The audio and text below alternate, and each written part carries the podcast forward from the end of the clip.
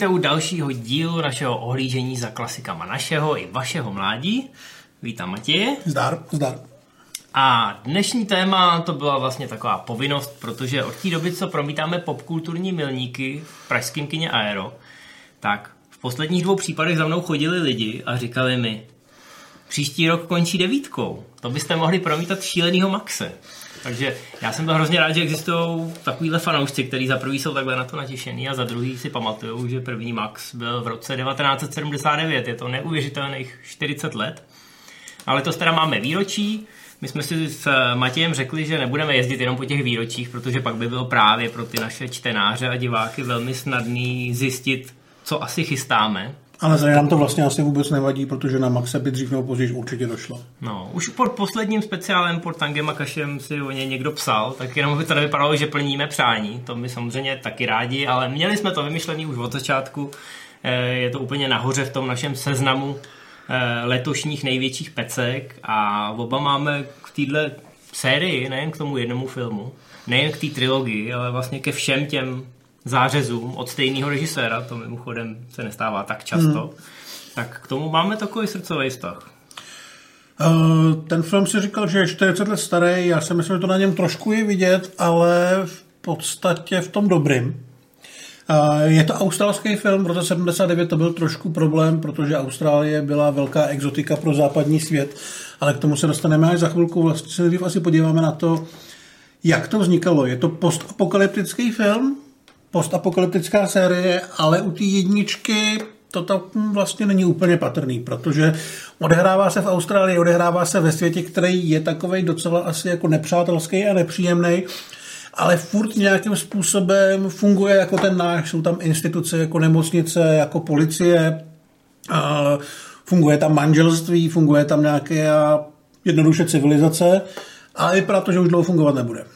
No a mm, já musím říct, Austrálie asi tenkrát byla docela exotika a já myslím, že lidi, kteří tam nikdy nebyli nebo žili jinde, tak si klidně mohli tenkrát těch, na konci těch 70. říct, že takhle to tam možná funguje. Oni jsou takový trošku drsný, ty protinožci, řeší tam věci jinak. Samozřejmě panují ty mýty, že tam voda při odchodu do záchoda rotuje druhým směrem, takže Bůh ví, jestli si nemysleli, když zhlídnuli tenhle film, který je teda drsnej, když si to hezky pojmenoval, že je to takový přání smrti na čtyřech kolech, to znamená, že ty policajti si tam neberou servítky, potom když si to vyřizují s těma záporákama, motorkářema, k tomu se dostaneme za chvilku, ale zkrátka ta drsná atmosféra a ty drsní týpci v těch rolích na obou stranách zákona, tak působí takovým ještě relativně civilizovaným dojmem. My se po, potom později dostaneme k tomu, jak tam funguje ta časová linie, a, ale tady opravdu byste si dokázali představit, že by to ještě se opravdu mohlo stát. Ten scénář volně vychází, nebo ten nápad na ten děj samotný, vychází z ropní krize v 70. letech, a scénárista tenkrát říkal, že to sám zažil, že eh, v jeho městě najednou se zavřely všechny benzínové pumpy, nebyly, eh, nebyly žádný otevřený, nikdo nemohl tankovat benzín do svých aut a trvalo to 10 dní, než se začali ozývat v těch eh, jako nebezpečnějších čtvrtích výstřely a kdy ty lidi si začali jít po krku. Tak on si představil, jaký by to asi bylo, kdyby taková situace netrvala dny, týdny, ale měsíce nebo dokonce roky.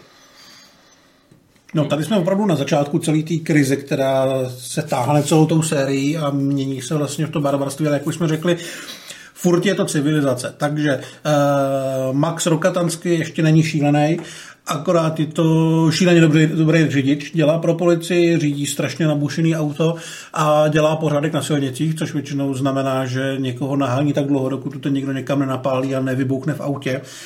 Je to prostě policajt, co se s tím moc nemaže, ale má podporu nadřízených, protože všichni vědějí, že ten svět je drsný a že se to musí řešit takhle, takže i když tam jsou nějaký právníci a nějaký pravidla, tak se na ně tak trošku kašle. Ale v podstatě to je normální policajt. Bohužel do jeho revíru se dostane parta docela ostrých motorkářů, kteří na něj mají pivku, protože právě kvůli němu zemřel jeden z nich. A začne se to pomalinku hrotit, podobně jako třeba v tom přání smrti, kdy uh, on postupně přijde o kámoše, pak přijde o rodinu a postupně mu začíná hrabat, až si řekne, hele, stačilo a jde si pro ně. To vlastně dá se říct všechno. to ten film je, co se týče toho příběhu, toho vývoje té postavy, strašně tradiční, strašně jednoduchý, je tam jenom to podstatný, ale myslím si, že to byl Millerův záměr, protože vlastně, když se podíváme na čtyřku, o který nechceme dneska moc mluvit, tak ten se dá, ta se dá taky odvyprávět dvěma větama. Hmm, ale i to, co si teď tady během těch dvou minut popsal, zní skoro až komplexně, jakože tam opravdu ten děj je. Mně se hrozně líbí, jak vás George Miller do toho svého filmu hodí. Tam je asi tříminutový, nebo tříminutový, tří větej prolog. Tam jsou tři věty ve stylu svět míří do pekla, vítejte v Austrálii. A začíná 12-minutová epická honička, eh, ve které ty policajti, a to je to speciální jednotka policajtů, říká se jim bronzáci, protože jezdí v takových docela nadupaných autech. No a... Já myslím, že má ještě bronzový odznaky nebo něco takovýhleho. No, to no. taky určitě. A, ale mají takový krásný žlutý Fordy Falcony. A ta, ta, ta honička vypadá úplně fantasticky, je hrozně dynamická, to je mimochodem takový Millerovo poznávací znamení, způsob, jakým on pracuje s kamerou. On tam je hodně zrychluje v těch akčních scénách, což občas vypadá jak eh, grotesky ze 20. let, ale uh, je to strašně stylový, si myslím. Ale ještě vlastně, když mluvíme o těch policajtech, tak na nich už je vidět, že to nejsou normální policajti, protože hnedka v té úvodní scéně jedou s upilovanou brokovnicí a střílejí z okna potom... Uh, jsou úplně nadržený, aby ty, aby ty motorkáře sejmuli. Přesně tak, jo. mají placku, pušku a povolení zabíjet, tak se to chtějí užít. Navíc ten maník, co jim ukradne auto, vlastně jednu z těch policejních V8, což jsou ty nejsilnější auta v té výzbroji těch bronzáků, hm, tak to je taky solidní magor a furt jako do toho rády a říká nějaký apokalyptický keci a oni po něm fakt hrozně jdou a já myslím, že ta úvodní scéna je taková symptomatická, protože je tam neuvěřitelný násilí z obou stran. Dějou se tam neuvěřitelné věci, že tam třeba doprostřed, eh, doprostřed silnice tam nakráčí nějaký, nějaký, ba, nějaký batole, nějaký batole tam... který sotva se naučil. Každou chvíli vypadá, že ho tam rošmelcujou přes, eh, přes ten asfalt. Nakonec to teda dopadne jakž tak, ale nemyslete si, že by se tím naznačovalo, že ten film je nějaký měko srdcatý, protože pak se tam dějou teda hnusné věci a nikdo se za ně neomlouvá. No, důvod, proč to začíná takhle z hurta, je ten, že George Miller, kromě toho, že se teda inspiroval tou ropnou krizí, eh, tak si přivydělával jako pomocná síla na záchrance, na pohotovosti. A viděl během téhle své kariéry tolik hnusných zranění a tolik smrťáků, většinou teda u těch motorkářů, eh, že ho napadlo, že by z toho byl asi dobrý film. Eh, má to ještě trošku temnější potom, protože on, on vyrůstal v Austrálii, v Zapadákově, v Queenslandu. A vlastně za mlada viděl, že tři jeho kámoši, ještě teenageři, tak se stali obětí dopravních nehod. Musíme si uvědomit, že Austrálie je obrovská, ten outback je stovky a stovky mil bez civilizace a každý chce rychle někam dojet do té civilizace. To Navíc to, eh, ty jsi vlastně říkal, že tehdy tam nebyla omezená rychlost na těch, právě, právě, na těch no. silnicích. Oni ty silnice jsou postavený rovně přímo za nosem, takže proč by se tam nejezdilo rychle. Na druhou stranu si musíte uvědomit, že když v té 150 nebo 200 vám teda praskne guma nebo se vám to auto nějak porouchá, tak máte problém, protože nejbližší nemocnice nebo servis můžou být stovky mil daleko a vám tam samozřejmě praží to nelítostný sluníčko. Takže ty lidi jezdili jako smyslu zbavený a občas z toho byly takovéhle bouračky a občas to tomu Millerovi eh, přistálo na stole a on si asi jako přitom říkal, měl za sebou eh, nějaký filmový studia, eh, takže to měl ve voku a říkal si, hele, tak jako na tomhle by se dalo něco postavit.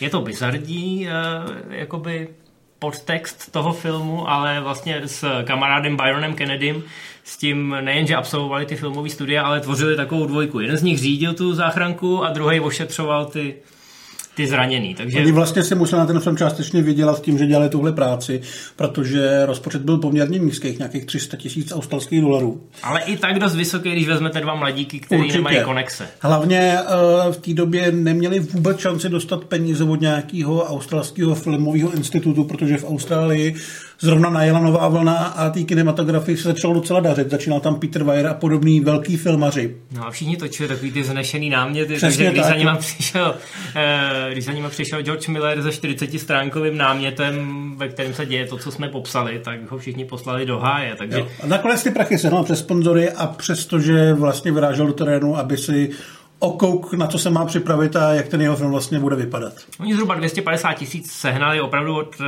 konkrétních sponzorů. Uh, nějaký velký product placement v tom filmu není, ale zkrátka povedlo se jim přesvědčit lidi, že by to mohlo být zajímavý, možná i tím, že to bylo úplně něco jiného, než bylo v té nové vlně nebo v australské kinematografii do té doby běžný. No a zbytek uh, pokryl Miller s Kennedym právě těmahle přivídělkama. Chtěli si to hrozně moc natočit, oni předtím spolu vyrobili nějaký kraťas, který byl mimochodem taky dost násilný, ale objel nějaký festivaly, dostal nějaký ceny, takže i tím se mohli ohánět při tom vyjednávání. No a nakonec se jim povedlo ty peníze dát dohromady. Ale furt to bylo strašně málo peněz, takže celé to natáčení jedničky bylo velmi punkový. Já to mám hrozně rád u takovýchhle filmů, že ty filmoři se musí snažit uh, vymýšlet věci a bojovat proti tomu faktu, že si nemůžou dovolit úplně všechno.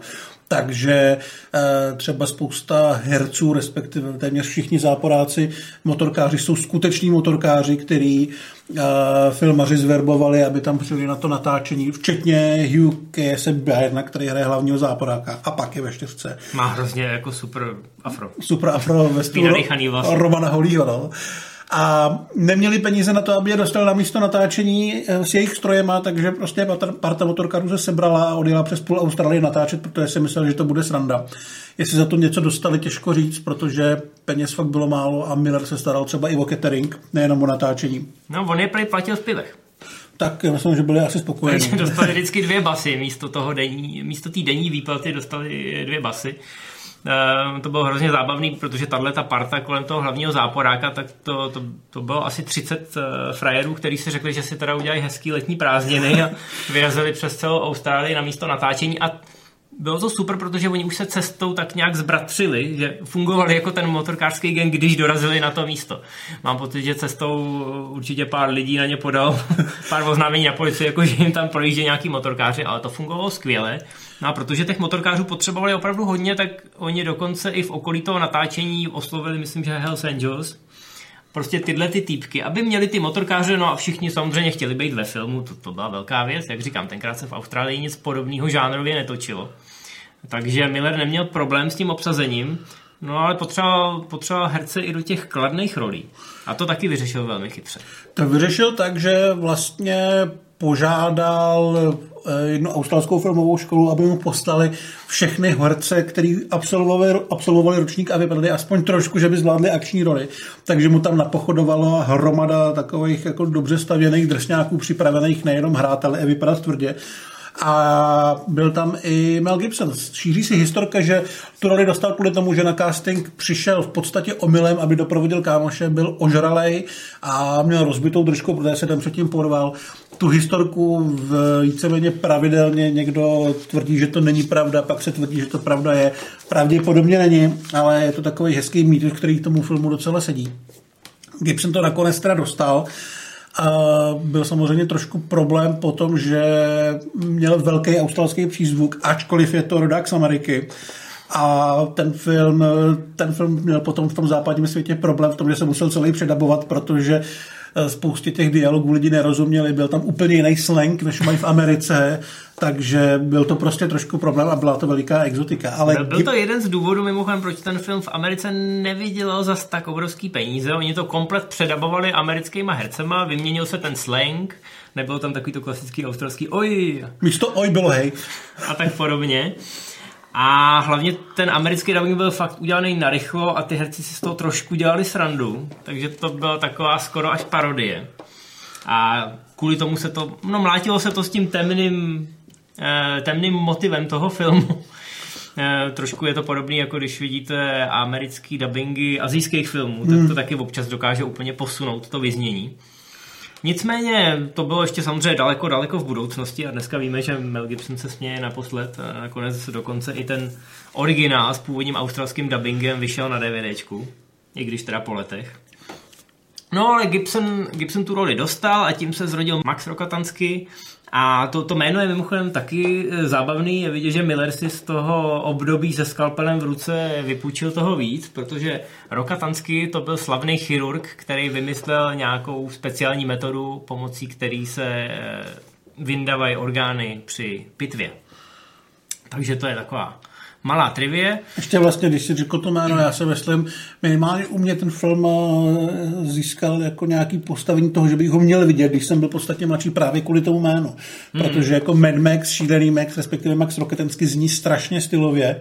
A byl jsem prostě zvědavý, co se zatím schovává. Nevím, jestli to reálně potom fungovalo i na ostatní lidi, nebo jsem akorát divnej. Ale když jsem viděl vždycky ty covery VHS půjčovně, kde bylo napsáno Mad Max a ještě to byly takový ty ručně kreslený plagáty, tak to opravdu hrozně lákalo k tomu, aby potom člověk šáhnul. Mm-hmm. No, to je jasný. A vůbec ty covery byly super, že jo? Ten Max tam byl v tom podhledu a vůbec si nevěděl, co si pod tím mm-hmm. máš představit. A asi nikdo nevěděl, co si pod tím má představit, když se začalo natáčet, ale ten punk tam byl obrovský. Jak Ještě říkám. se vlastně vrátíme k těm motorkářům při tom natáčení. Tam dorazili s tím, že tam budou, někteří z nich budou třeba i mluvit a hrát, ale většina z nich musela dělat i kaskaderské věci, protože kaskadeři jednoduše nebyli. A to znamená padat ve velké rychlosti z motorky, spadnout z mostu a podobně, bez jakýhokoliv nějakého jištění. Samozřejmě režíroval doktor, takže to trošku jako asi věci pomohlo ale jinak to byla prostě parta chlapů, který měl na sobě kožený bundy a museli dělat věci, které normálně dělali profesionálové. Ani kožený bundy neměli, protože na kožený bundy nebyly peníze. Kdo, kdo neměl uh, koženou bundu, že v ní přijel, tak měl smůlu, protože veškeré kostýmy byly vyrobený z koženky. Koženka je samozřejmě levná. A když spadnete v 80 v koženkové bundě, tak je vám to úplně k ničemu, protože se to prodře okamžitě. Takže pár zranění tam bylo, naštěstí nic vážného. Jediný, myslím si, že větší zranění, co proběhlo, tak bylo paradoxně mimo natáčení že někdo jel, uh, někdo jel právě na natáčení a s někým se srazil, ale bylo to mimo mimo uh, film. Uh, všechny ty scény, ačkoliv vypadají brutálně, tak uh, se nakonec povedly bez větší úhony. Dokonce ten pád toho mostu, který byl jeden čas rekordní v tom kaskadérském světě. A americký kaskadéři, když ten film viděli, tak na to koukali jako to, to jsme nikdy jako si nedovolili. Dokonce kolovala historka, že se ten člověk, který tam padá z té motorky, zabil protože to tam je střihnutý takovým stylem, že si myslel, že to nikdo nemůže přežít, ale všechno bylo v pohodě, ten člověk za to dostal ty dvě basy piva a večer byl určitě velmi spokojený. A co se týče těchto akčních scén, tak uh, samozřejmě Miller neměl ani peníze na to, aby si vyřešil s úřadem nějaký zavírání silnic nebo nějaký povolení k natáčení. Natáčelo se teda na tajňačku na okreskách, kde nic moc nejezdilo. Což v Austrálii asi není tak těžký, vyjedete no. pár desítek mil za město no. a tam ani neštěkne pes. Ale vlastně Miller musel po natáčení vždycky uklidit, vždycky tam přiběl po place a zametal tu ulici, aby tam po něm nezbyl nějaký binec, který by mohl reálně někomu třeba ublížit. Takže opravdu dělal úplně všechno a byla to docela divočina. Ale... Byla to velká divočina. Oni dokonce původně chtěli použít vysílačky, aby si aspoň říkali na dálku, že nic nejede. A pak zjistili, že ty vysílačky fungují na stejné uh, frekvenci jako ty policejní a že by se o nich policajti mohli dozvědět, kdyby si takhle jako říkali. Takže policaj... to dělali bez vysílačky. Policajti se o nich nakonec teda stejně dozvěděli, ale místo toho, aby přijeli a zatopili jim, tak se jim to celý hrozně líbilo a vyšli jim vstříc a ty ulice pro ně začaly zavírat, takže oni mohli konečně v klidu natáčet a jenom kvůli tomu, že je chytli. Nesmíme zapomínat, že ten film z blího světla jako tu poslední baštu té spravedlnosti, poslední ochranu těch civilizovaných uh, obyvatel před těma uh, bláznama. Takže policajti tomu fandili, když uh, si vyslechli, o čem to teda je a nakonec Millerovi pomohli. Takže to dobře dopadlo. Aspoň teda to natáčení. Pak se muselo samozřejmě stříhat a dělat postprodukce a to taky nebyla žádná sranda, protože prachy opravdu nebyly. Tudíž Miller si vlastně postavil doma střižnu, a přes noc dělal, jeden z, jeden z nich dělal střih, druhý dělal Meston zvuky a podobně. Pak ukecali Briana May na hudbu, není to ten Brian May z Queenu, ale i tak je to poměrně atablovaný a velký skladatel filmové hudby, který do toho šel čistě proto, že ho strhlo nadšení těch dvou a říkal, že jim akorát pomůže a že to bude super. Ta hudba tam je mimochodem velmi dobrá a velmi zajímavá. Takže nakonec to i přes všechny ty obtíže, ať už to byly ty finanční, ať už to byla tam neskušenost, nebo to, že neměli herce, tak to nějakým způsobem vzniklo. Ta postprodukce teda trvala docela hodně dlouho. Tam to bylo brutální, no.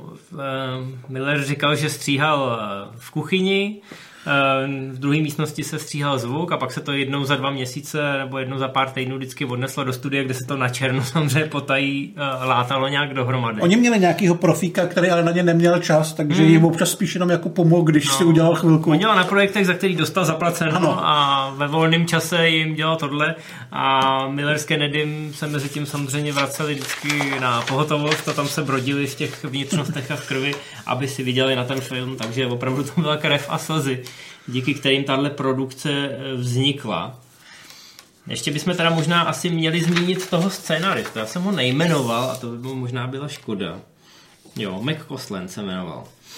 Jo, a ten byl šikovný, ten právě jako s Millerem dal dohromady celý ten scénář a ono to vypadá na první pohled, eh, že je to hrozně jednoduchý, protože vy jste vržený do toho světa a jasně i ten Max a ten jeho motiv pomsty je trošku schematický, ale já když jsem na ten film teď koukal, všechno jsme to poctivě nakoukali, tak ono to krásně, krásně drží pohromadě i zpětně. Miller vždycky vysvětluje. Já jsem si to uvědomil, když jsem poslouchal jeho rozhovory právě u příležitosti premiéry Fury Road, ty čtyřky, která vznikla až jako s velkým odstupem, ale vlastně funguje na podobné bázi, že on se hrozně inspiroval starýma groteskama, nebo třeba Hitchcockem, který říkal, že na jeho filmy se můžou koukat lidi kdekoliv na světě, aniž by potřebovali titulky. Protože z řeči těla, ze záběrování, z toho, jak ten film vypráví obrazem a zvukem, tak by divákovi mělo být jasný, co se tam děje, aniž by věnoval pozornost tím dialogu. Paradoxně v té jednici těch dialogů je ještě docela dost, hmm. protože jsme v normálním světle, kde ty lidi si povídají.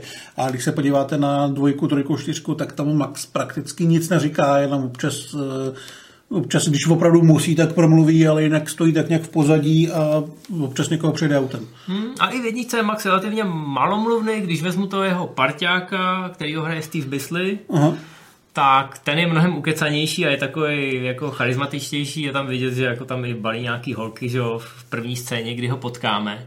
Eh, určitě vám bude připadat povědomý, protože to je australský herec, který teda zůstal spíš v Austrálii, ale mohli jste ho vidět v některých dalších filmech. Byl třeba v to Red Hill, což je velmi dobrá australská drsná věc, ale je mu kolem 60, ale v Austrálii pořád hraje a je tam docela velká hvězda. No, byl velká hvězda v televizním seriálu Vodní krysy, kde hrál, myslím, šéfa celého toho policejního oddělení. To u nás běželo v českých televizích, takže od tam tu vám možná bude povědomý. On má takový velmi výrazný oči a e, tady má dost důležitou roli a myslím si, že je takovým tím spouštěcím mechanismem, který pošle toho Maxe na tu cestu k tomu zešílení. Mm-hmm. Pak se samozřejmě stanou ještě mnohem horší věci v tom filmu, to asi nebudeme spoilerovat, ale důležitý je, že e, potom tam nastane v té poslední 20 minutovce to, co já mám rád osobně třeba v hororech, to znamená, že se definitivně zrodí ten hrdina, který teda už má všeho dost a teď si to jde vyřídit s těma záporákama, ať to stojí, co to stojí. Vlastně, když si tady zmínil ty horory, my jsme se před pár měsíci bavili o Halloween H20, tady ten konec je úplně to samý.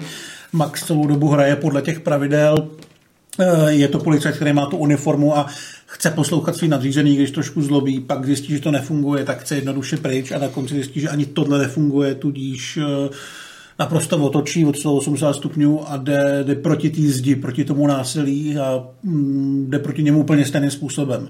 To znamená, že on se mění taky v toho, v toho Barbara, v toho divocha, protože už vlastně nevěří vůbec nějaký ty pravidla té společnosti, které by ho mohly nějakým způsobem zachránit a je to strašně efektní. Hmm.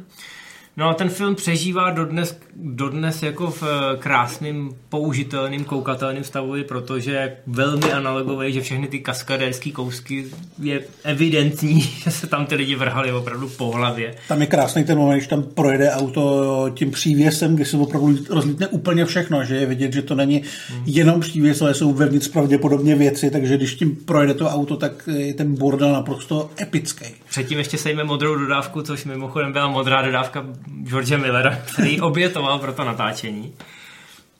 Co by neudělal samozřejmě. A jak jde o to, nejsou tam žádný triky, protože na triky nebyly peníze, takže všecko je udělané v kameře. To, co natočila kamera, to se opravdu stalo.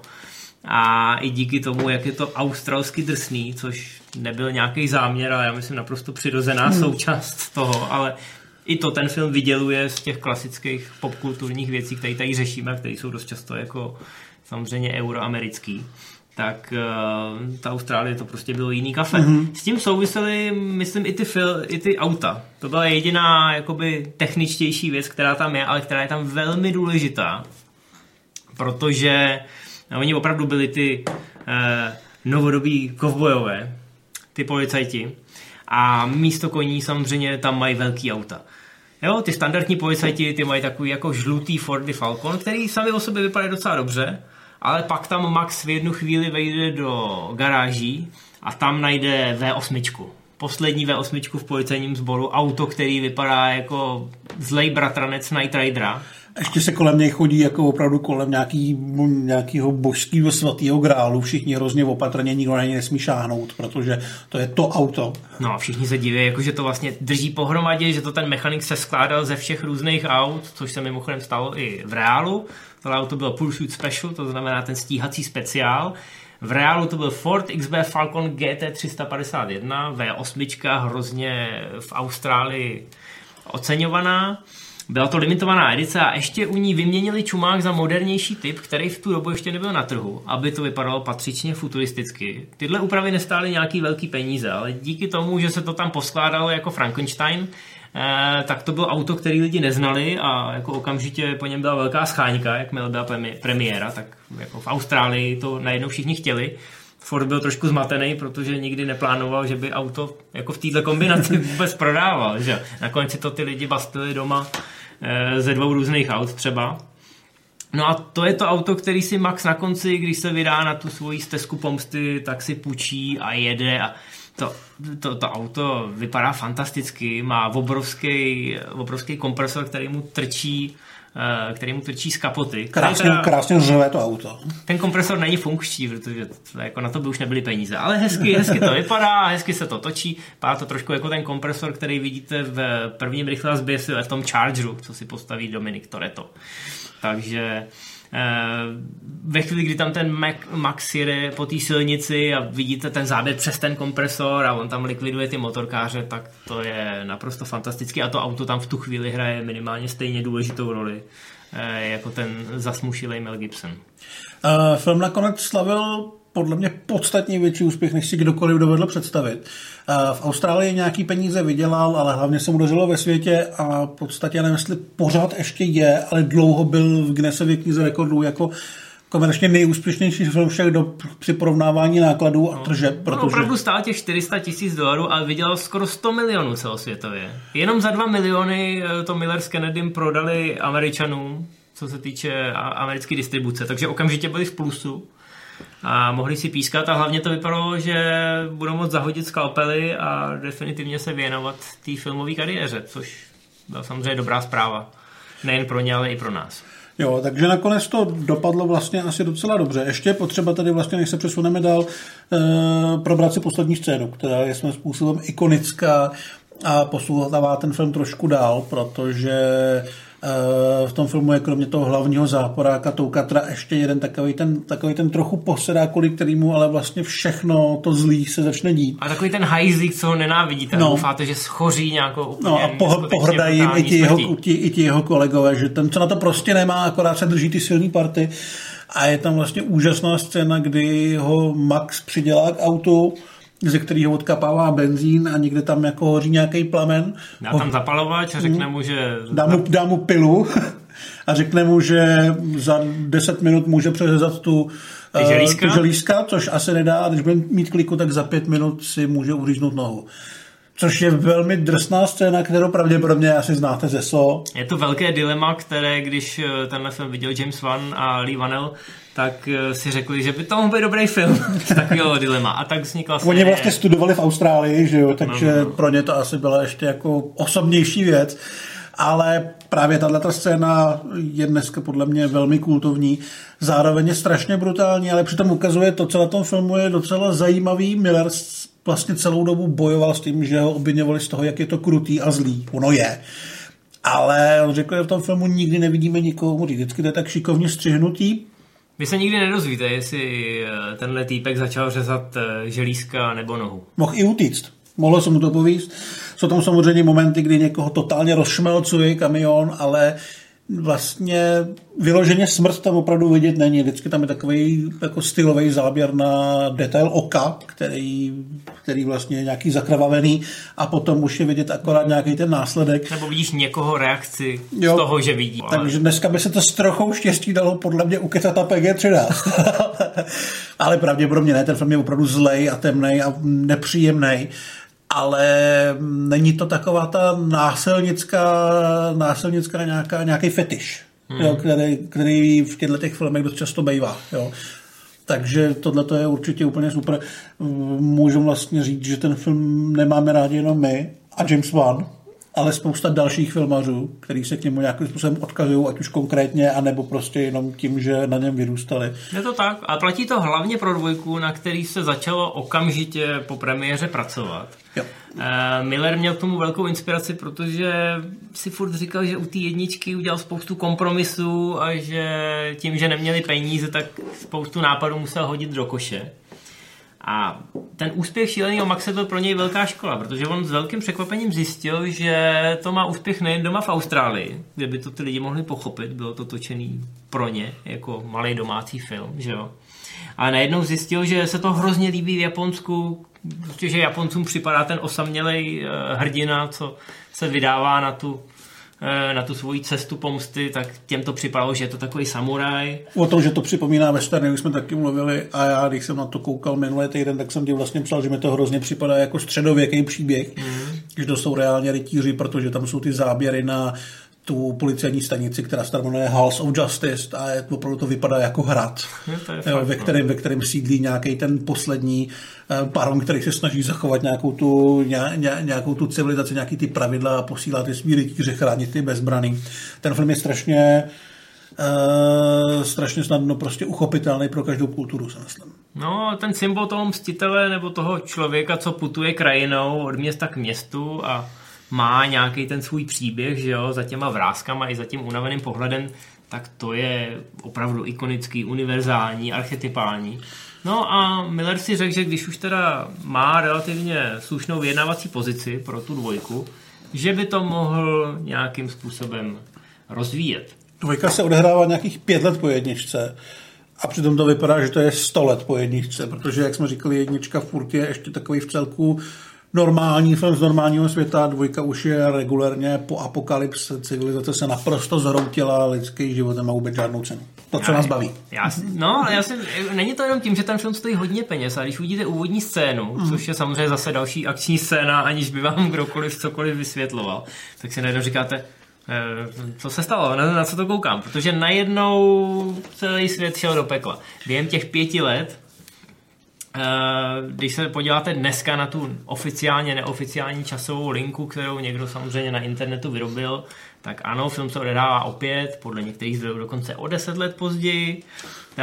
Ta ropa už se nikdy nevrátila, takže benzínu je čím dál tím míň. Mezi tím se zhroutily celý státy, který spolu začali válčit a Přesně. svět upadl do regulárního barbarství. Bojuje se o suroviny, bojuje se o zdroje, takže veškerý zdání nějakých zákonů a spravedlnosti se zhroutilo. Musíme si taky uvědomit, že zatímco jednička se odehrávala na pobřeží, kde ještě ty zbytky civilizace fungovaly do poslední chvíle. Vlastně i řečeno, že to, co se odehrává v prvním díle, kde je ještě ta policejní jednotka, tak to už opravdu bylo jenom ve velkých městech, zatímco ten venkov a to vnitrozemí už se propadalo do toho chaosu.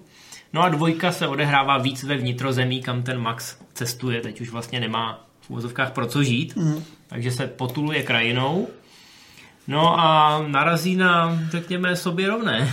Eh, narazí na malou komunitu, která ještě funguje jako jakási civilizace, snaží se chovat slušně a hlavně má přístup k ropě, a o kterou má zájem strašně moc lidí, kteří jsou okolo a dojde na regulární dobývání, protože Max se nakonec spojí s těma hodnýma proti těm zlejm a jejich, když tomu budeme říkat hrad nebo pevnost, se pokouší chránit přes obrovskou armádu, který šéfuje gigantický kulturista ve slipech a hokejový masce uh, Kiel Nilsson. A Lord jestli, Humungus, pán pustiny samozřejmě. Jestli si myslíte, že Jason Voorhees je jako velký, tak tohle je jeho větší vrácha. Přesně tak, no. Ale mě na tom hrozně baví, tady vlastně si říkáme, že to už propadlo se do té temnoty, tak eh, jako určitě, ale mě tam baví, jak ty postavy, ještě moc ty vědí, jakým způsobem si ji užívat, jak ji přistupovat, jo? že všichni můžou dělat, co chtějí, ale vlastně moc nevědí, co chtějí dělat. Jo? Jo. Takže každý ten pankač, každý ten záporák, každý ten kladěk je nějakým způsobem jako fakt divný a furt člověk úplně neví, co přijde za těch pět let, jestli vznikne nějaký standard té divnosti a tý, toho barbarství, a nebo ne, máme tady, jak jsem řekl, obrovského kulturistu v trenkách. Máme tady uh, Veze, což je šílený motorkář s holým zadkem. Do toho tam běhá dítě, který vlastně už vyrostl v tom barbarském světě, takže se chová jako zvíře a má bumerang, kterým krájí ruce. Zároveň tam jsou pořád lidi, kteří nějakým způsobem fungují normálně, ať už to je ten vůdce té hodný, hodný komunity. vypadá jako civilizovaně. No. Přesně tak, no. Je tam výborný pilot, je tam Bruce Spence, což je dvoumetrový, podle tak 40 kilový týpek, který hrál Saurona mimochodem později. A e, člověk se tam prostě vybere to, co ho to, co ho zajímá, myslím, jak už vizuálně, tak i tím, jak ten svět může vypadat dál a jak, jak bych chtěl, aby to postupovalo. No, jak říkáš, uchylové se tam teprve hledají, ale už přesně vědí... Ale je vidět, že mají potenciál. Už přesně vědí, jak fungovat a to sice podle toho práva silnějšího. Kolem toho Humonguse a právě kolem toho Veze, který sám je, myslím, veterán z války z Větnamu, tak eh, ten gang, který se kolem nich združuje, tak to jsou většinou bývalí vojáci, to znamená lidi, co měli přístup k těm zbraním a co se nebáli, někoho zastřelit, když eh, se potřebovali najíst nebo potřebovali se k něčemu dostat. Takže díky, díky tomu jsou oni tím obávaným jsou to, jak se říká, že přežije ten nejsilnější, tak to jsou oni. Přesně tak. A trošku by se dalo ten, ta zápletka nebo to rozložení sil by se dalo přirovnat k sedmi statečným, kdy je tam ta vesnička těch uh, lidí, kteří mm. jsou míru milovní, ale mají ty zdroje, o který je ty záporáci chtějí připravit. No a místo sedmi statečných je tam teda akorát Max. Je tam Max, je tam, dítě, je tam, je tam gyrokapitán, gyrokapitán s podomácku vytvořeným vrtulníkem, protože proč ne? Eh, je tam dítě, je tam vlastně i šéf té vesnice, je takový poměrně hrdinský typ. Hmm. A ještě pár, jo, já vím, že mě tam vždycky bavili takový ty postavy, co třeba nemají skoro ani jméno, běhá tam vlastně eh, ženská se dvěma kušema, která místo brnění má hokejovou vestu a takovýhle. Jo. Jako jsou tam postavy, které si okamžitě zapamatujete jenom tím, že se na ně podíváte, protože jsou opravdu výrazný. No a co se týče té tý výpravy, ty už to trošku naznačil, um, je to šílený. Je to, že... Celý ten svět se za těch pět let propadnul opravdu do úplně jiné éry, už směřujeme zpátky do toho středověku, ale pořád ještě ty lidi, co mají uh, tu moc, uh, tak mají ten benzín, to znamená, jezdí se tam v takových obrněných čtyřkolkách, silnice už neexistují, nikdo, není kdo by je udržoval, takže ty auta se tomu přizpůsobily. Vlastně Miller tehdy měl sice víc peněz než u jedničky, ale podle mě pochopil, v čem byla síla té jedničky, takže on v tom filmu nechtěl nic nového. On zakázal, aby se tam vyráběly nové věci a poslal lidi na smeťáky, aby tam odsud přinesli věci, kterými předělají svoje auta. Takže opravdu to není, že by nějaký profík nadizajnoval postapokalyptický auto, ale Miller s partou vodili na smetiště nebo na šrtárnu a tam někde nabrali spousty plechů, světel, tyčí a želez a přilepili to na svoje auta. Protože takhle by to pravděpodobně mělo vypadat a myslím si, že to působí strašně přirozeně. Pokud jste viděli jenom čtyřku třeba a podíváte se na tu dvojku, tak tam uvidíte spoustu paralel, nejen co se týče, řekněme, té fyzické převahy těch záporáků, a toho oblečení a vůbec té módy, ale myslím si, že i těch aut, když samozřejmě čtyřka je taková uhlazenější, mm. utratili se na ně obrovský peníze, tohle byl pořád ještě poloviční punk, ale je tam krásně vidět, jak už se tady rýsují ty prvky, kterými se pak inspirovali nejen ty pokračování, ale třeba i další filmaři, o kterých si za chvilku budeme povídat. Vlastně no, a... můžeme, můžeme říct, že každý postapokalyptický film se pokouší, ať už se nebo nechce vypadat jako dvojka Maxe. A je jedno, jestli to je kniha přežití za 90 milionů nebo nějaký Lunar Cop s Michaelem Palé. Prostě poušť, špinavý lidi, špinavé věci, všechno to vypadá stejně a nebo minimálně podobně, ale všechno to začalo tady. No, je to, je to ta idea, která není úplně nová, že jo, Klasika. Vím, jakýma zbraněma se bude bojovat ve třetí světové válce. Nevím, nevím, jakýma zbraněma se bude bojovat ve třetí světové válce, ale v té další se bude bojovat uh, Klacky a klackama a kamenem. Tady vlastně v té dvojce, uh, jak ta civilizace se zhroutila, tak už se přestali vyrábět ty zbraně a náboje, tudíž každý, kdo má střelnou zbraň a kulky, tak je strašlivý bůh.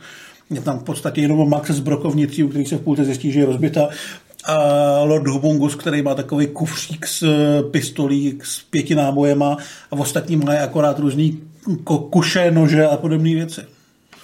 No a ty kostýmy, to je, to je neuvěřitelná věc. My musíme zmínit uh, toho pankáče, pravou ruku Lorda Humunguse, který ho nehraje nikdo jiný než Vernon Wells, což je samozřejmě Bennett z Komanda. A já mám pocit, že jeho řekněme, módní styl, kterýmu se v komandu smějeme, tak se zrodil někde tady. Je to možný, no. Každopádně Ves je strašně kultovní postava. Já si myslím, že to je nejzajímavější záporák celý té celý série, protože je opravdu nejdivočejší že Lord Humungus ho reálně tahá na řetězu a vypouští ho jako psa, když ho chce pustit do nějaké akce a on teda umí být poměrně efektní, jak se v jedné scéně ukáže. Uh, Wells vlastně se k této roli dokonce i jednou vrátil, když měl cameo v komedii Podivná věda, kde hraje, myslím, tuším, i hrozně mladý Robert Downey Jr.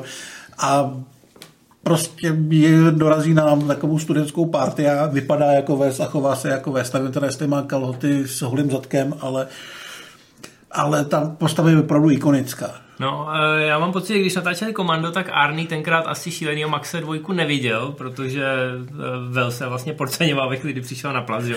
A říkal si, jak tenhle člověk může hrát proti mně jako hlavní záprava, když je poloviční oproti mně. No a pak tam byla scéna, kdy on mu drží a trošku víc přitlačí a pak už Arnold říkal, držte toho týpka ode mě dál. Takže podívejte se na dvojku a zjistíte, proč ho asi obsadili. A samozřejmě nedílnou součástí jeho postavy je ten kostým. Kostýmerka tohohle filmu, tak eh, jak říkám, rozpočet byl vyšší, ale dostala jenom uh, relativně skromný peníze na to, aby vybavila uh, aby vybavila celý ten ensemble, ten kompars je opravdu početný. A zamířila do nejbližšího sadomasokrámu a tam, tam jako nakoupila oblečky a začala kombinovat. A tím pádem jsme se dostali k tomu, že vás má kalhoty bez látky na určitých místech. Prostě je mu vidět holá prdel.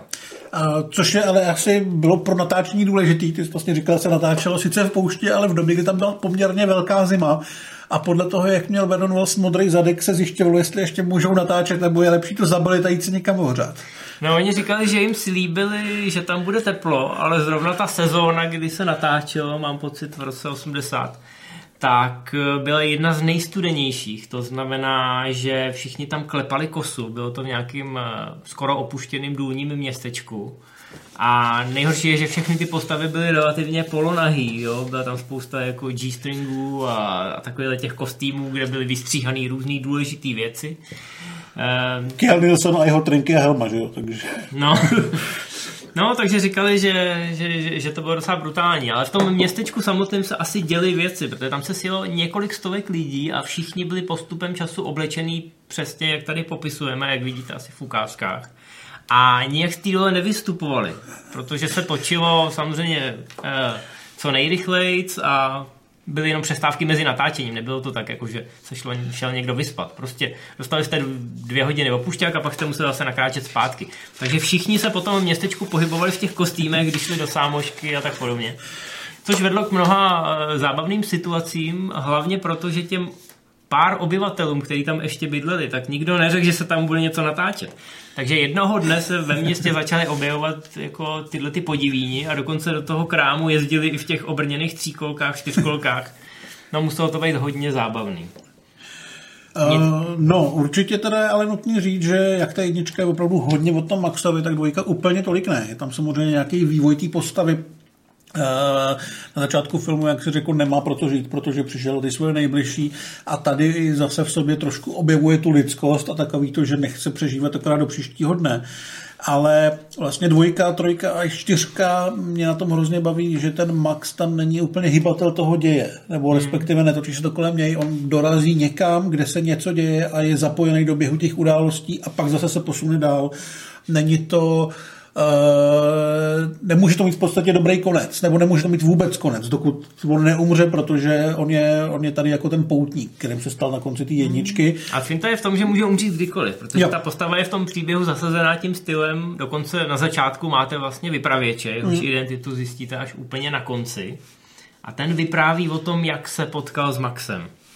Takže on je to opravdu taková jako apokalyptická australská velkolepá a mnohem lepší verze odpadlíka, kdy ten Max cestuje od města k městu a vždycky se rozhodne někomu pomoct a vždycky mu to nějak vyjde, protože je hrozný BDS. A v celém filmu má 12, 12 replik Gibson. Jo, prostě moc nemluví, ale je extrémně charismatický, mluví za něj činy. A on vždycky stojí nebo sedí někde jako v pozadí, nechává ty lidi, aby se vykeceli a pak jim řekne, scháněte kamiona o jednom bym. To je totiž eh, finta. Když měl premiéru čtyřka, tak lidi nadávali, ten Miller je blázen, on má Toma Hardyho a vůbec ho nevyužije, teď on tam prostě tak jako furt jenom čumí, dělá nějaký zvuky, půlku času má dokonce zakrytou pusu, Jasně, což je mimochodem Hardyho trademark. A tak to je přece divný, ale když se podíváte na starý Maxe, tak zjistíte, že takhle to funguje. Vyprávění obrazem, vyprávění tím, co se tam děje a ne tím, že se někdo cintá pentli. Uh, no, poslední věc, nebo ne jestli poslední, ale rozhodně ji nesmíme vynechat, je ta závěrečná honička, která hmm. je podle mě naprosto epická a výborně tam funguje to, že Miller dostal víc peněz, ale zároveň se zachoval ten svůj tvůrčí přístup z té jedničky, to znamená ten punk a taková ta poctivost, že všechny ty nárazy, všechny ty údery, všechny ten benzín a řev těch, těch motorů tam je opravdu slyšet a cítit a je to, je to taková ta pohybující se masa železa, kdy jenom člověk čeká, až se to všechno takhle serve dohromady a bude z toho něco šíleného. Eh, já myslím, že to je jedna z nejlepších honíček vůbec. Jsou tam bláznivý kaskaderský výkony. Mimochodem eh, je tam takový salto s tím nákladákem, kdy tomu kaskadérovi, co to dělal, řekli, že den předtím mu řekli, že už by teda neměl jíst, protože jestli půjde na stůl k chirurgovi, tak je lepší, když tam nebudou překážet ty, věci v žaludku. Takže on je poslech, ale nakonec to vyšlo na první dobrou, na první záběr, což asi jinak nešlo, protože ten nákladák byl nenahraditelný. Nikomu se nic nestalo.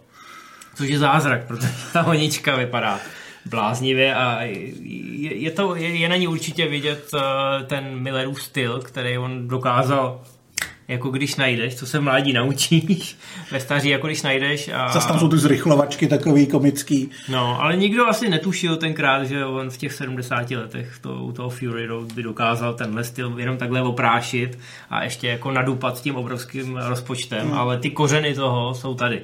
Není to tak jako, že by čista jasná najednou George Miller byl nejlepší, největší cool akční režisér všech dob. Podívejte se na tu honičku z té dvojky a zjistíte, že to v něm bylo celou dobu. Asi by bylo nutné říct, že pokud Maxe vůbec neznáte, tak dvojka je z těch filmů asi nejpřístupnější. A... Funguje svým způsobem i bez té jedničky, Určitě, právě no. kvůli tomu skoku.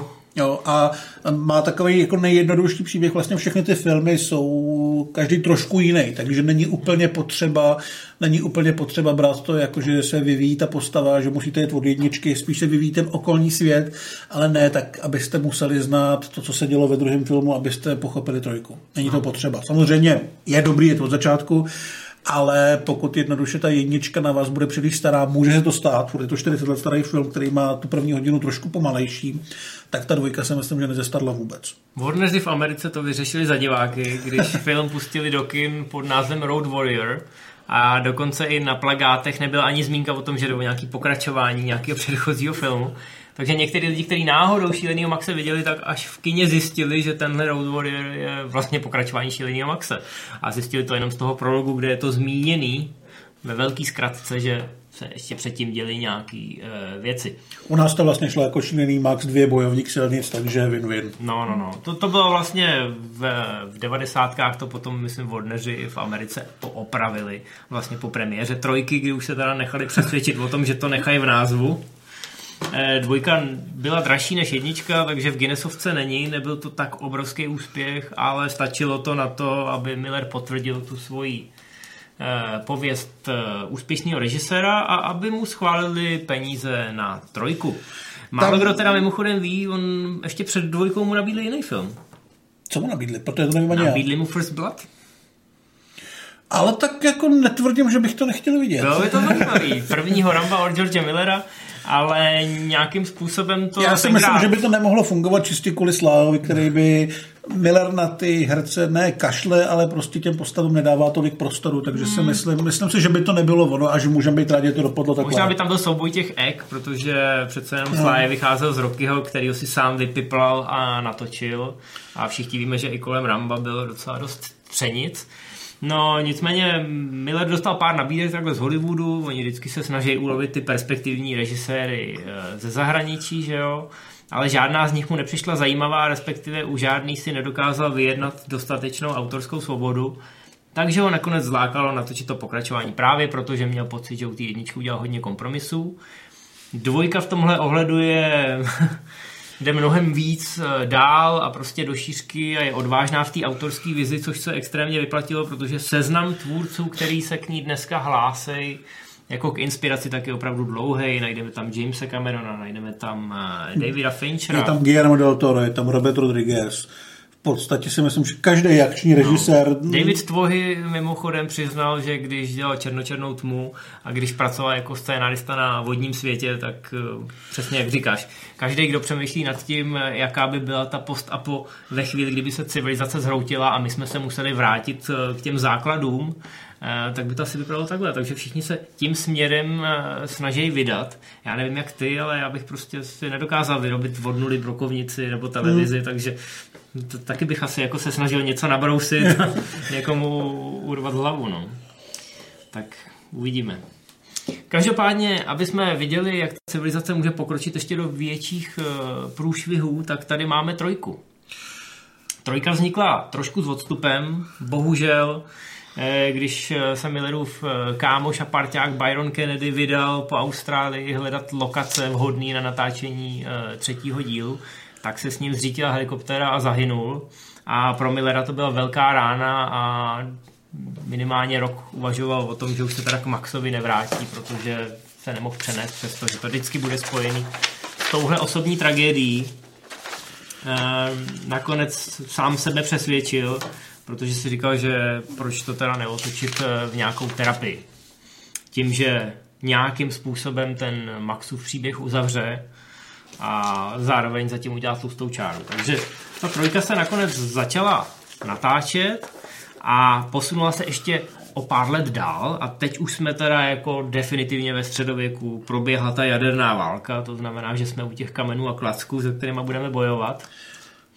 No a Max, eh, který teda už nemá auto, ale má povoz stažený já teď nevím, jestli to jsou koně nebo velbloudi. velbloudi, myslím, to jsou. A dorazí eh, k městečku, který paradoxně vypadá, že tam ještě nějaký ty zbývají. Přesně tak, dostáváme se do světa, který vlastně z toho prachu a popela se pokouší nějak eh, zvednout, ale moc neví jak, ale nějaký základy civilizace a pravidel tam jsou, ačkoliv jsou, jak říkáš, středověký. A jsme ve městečku, kterýmu šéfuje Tina Turner, alias Teta Entita, což je mimochodem zase skvělý jméno. A Tina Turner je v té roli překvapivě velmi dobrá a zajímavá. Myslím si, že právě taková ta její divoká nátura do toho světa strašně a má sedí. to charisma, no. Jako no. kvůli tomu ji obsadili, protože ona je osobnost, mm. že jo, Týna prostě vždycky, když začala zpívat, nebo i třeba jenom vešla do místnosti, tak měla tu auru. To, to George Millera hrozně zaujalo a on potřeboval někoho, kdo je svým způsobem hrozně sympatický. A bude, ale... ale bude působit na první dobrou jako ta osobnost, protože tady ne, furt tady není žádný prostor na nějaký velký vývoj postav, mm. aby jsme zjišťovali, proč je někdo respektovaný. Ne, tady jsme furt ve světě, kde se lidi mlátějí, mlátějí nějakýma mm, po domácku vyrobenýma mečema. Takže... No, a kdo má jakoukoliv technologickou převahu, tak samozřejmě vládne. To je i věc, která se potom odráží i v té čtyřce, že jo. A já mám pocit, že co se týče toho fungování toho městečka a té hmm. entity jako absolutního vládce, tak to je, to je vlastně i v té čtyřce hezky zopakovaný. No, ale tady, tady, tady myslím, že George Miller šel úplně jako zahranu, co se týče toho, jak, ty, jak to změní ty lidi, to prostředí. Jak se, někdo, kdo může, tak se přizpůsobí, kdo nemůže, tak se schová a pak jsou tam lidi mezi, u kterých zkrátka jako víte, že jim nemůžete věřit ani nos mezi očima. A Max do tohohle světa vstupuje už sice jako zkušený, ostřílený, a dlouhovlasej mimochodem. v jedničce, v jedničce má Mel Gibson takového krátkého ježka a pak se to postupem času prodlužuje. A tady ve městě, kde vlastně se řeší politika. Když to mm-hmm. přeženeme. Máme tady oficiální vládkyni, tu, tu entitu, zároveň to je Master Blaster, což jsou dvě bytosti, strašně stylový. Je to obrovský bouchač, který tahá na zádech malýho Liliputa, který rozumí elektrice a v podstatě jenom díky němu to město funguje jako město a nesežere ho ta poušť. A Master Blaster, respektive uh, jenom ten Master, ten malý, nějakým způsobem soupeří o moc s tou, s tou této entitou a Max do toho musí zasáhnout, protože ve městě funguje takový docela zajímavý pravidlo, že velký konflikty se řeší v domu hromu, což je potitul toho filmu. Thunderdome, což, což je taková velká... Velká polokoule, kde jsou na stěnách eh, všechny možné zbraně od eh, nožů po motorovou pilu a samozřejmě Max tam skončí. A bojovníci ve... jsou zavěšení v takovém postroji, v takový houpačka. elastický houpačce, takže když se odrazej, tak můžou vyskočit buď pro ty zbraně, nebo udělat salto a přeskočit protivníka. Což samozřejmě to, to, co jsme popsali, tyhle podmínky, tak vedou k jedný z nejoriginálnějších a nejlepších bojových scén, jako bytek, co jste v životě viděli. je prostě naprosto eh, fantastický, ta scéna trvá, mám pocit, skoro 10 minut. Mm-hmm. A no, je to totálně epický a mám pocit, že nevím, jestli jsem v té době viděl něco takhle originálního, nejen co se týče, řekněme, jakoby toho stylu boje použitého, ale toho, že si tam můžeš brát ty zbraně a uh-huh. že máš ty power-upy eh, v tom skákání. Fakt je to taková videohra v podstatě před videohrama. Uvědomte si, že tohle je z roku 85, jo. Takže jako nikdo nemůže tvrdit, že to vykrádá Street Fighter nebo Mortal Kombat, spíš naopak. Já mám dokonce pocit, že v některých z japonských videoher je přesně takováhle postava, kde je tam nějaký obr a má na zádech nějaký pudíž víta. No to je poslední Mortal Kombat, respektive dneska už možná hmm. předposlední, protože nový má vít každým dnem, myslím, a tam je přesně tahle ta, ten typ postavy nějaká. No vidíš. No, takže ta, ta trojka je fascinující, i když pro mě osobně, a bylo to tenkrát i e, jakoby předmětem mnoha kritik, v závěru se to láme trošku jinam, kdy ten Max uteče z eh, tohohle města a potká, potká kmen přeživších. Dá se říct kmen, ano. A a řeší tam trošku, trošku moc nějaká mystika a trošku moc nový nástup jinýho typu civilizace. Je to určitě zajímavý, ale ta trojka se myslím, že právě šla na rozdíl od prvního a druhého filmu po takových těch klasičtějších eh, věcech, které v těch eh, filmech vydáme a ten vývoj toho Maxe, ten vývoj toho světa je mnohem eh, takový tradičnější. Neříkám vůbec, že to je špatný, ale Eh, nejsme na to v této sérii zvyklí a myslím si, že v tom nebyla úplně jako její síla. Takže si lidi, eh, lidi si prostě možná trošku brblali, že místo toho, aby tam bylo víc nějakých honiček nebo víc takového toho jednoduchého barbarství, v úzovkách jednoduchého, tak tady opravdu se řeší kromě té politiky i ten nástup těch nových lidí s nějakýma novýma ideama a novým přístupem k životu, eh, střed nový a starý civilizace, respektive nový a ještě novější civilizace a podobně. Podle mě to bylo možná malinko moc ambiciozní. Hmm, a částečně to bude tím, že George Miller to roztočil, ale ve chvíli, kdy byl na tom place, tak zjistil, že mu toho Byrona teda všecko kolem trochu připomíná a trochu se z toho začal hroutit. Takže požádal o pomoc eh, kamaráda George Ogilvyho, se kterým předtím točil nějakou minisérii. A ten je uvedený jako spolurežisér a mám trošku pocit, že v té pozdější části toho natáčení za toho Millera zaskakoval a že se tam trošku ztratila ta autorská DNA. Dneska, dneska se vlastně říká, že Miller reálně natočil akorát závěrečnou honičku, která je Mad Maxovská. E, představte si, že do toho světa ještě použijete vlak, takže něco takového. Zas tam jsou ty zrychlovačky, zas tam je šílený záporák, který je šílený trošku jinak než ve dvojice. Není teda podle mě tak, zá, tak zábavný, ale zase je na něm srandovní to, že on úplně všechno přežije. A tam je, tam je vidět ten starý Mad Max, jinak ta trojka jde prostě malinko jiným směrem a jak už jsem říkal, nevím, jestli to je špatně, myslím si teda, že ne, ale není to ono. No, Miller sám přiznává po letech v rozhovorech, že si na to natáčení už moc nepamatuje že to celý vnímá jako takovou tu éru truchlení. Takže tím to možná bude, možná i jako částečně vypnul při té postprodukci a že třeba věci, které by se eh, ve střižně nějakým způsobem ladily, tak se nechali bejt.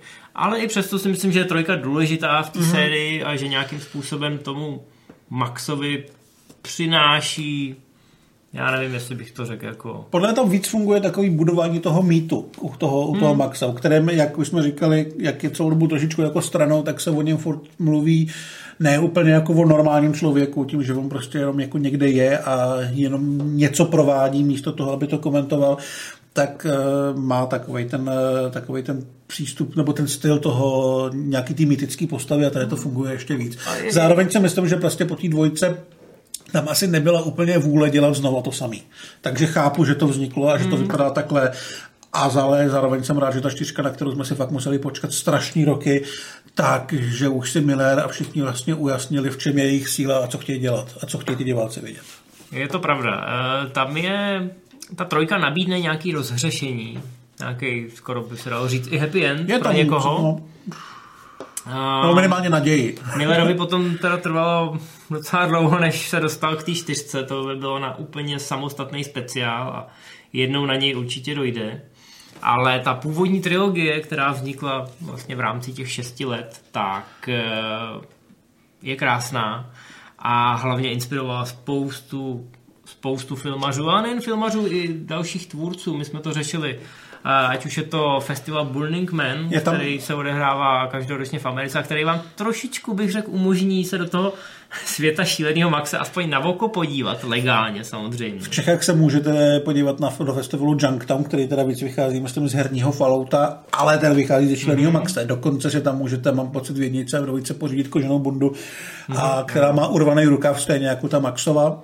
Pak existuje Carmageddon, což je taky videohra, která si půjčila víc než víc než dost prvků z, ze série Šílenýho Maxe. Je vlastně i herní Mad Max, ale ten vychází víc z té filmové čtyřky, je to vlastně její prequel a je to docela fajn, ale jako...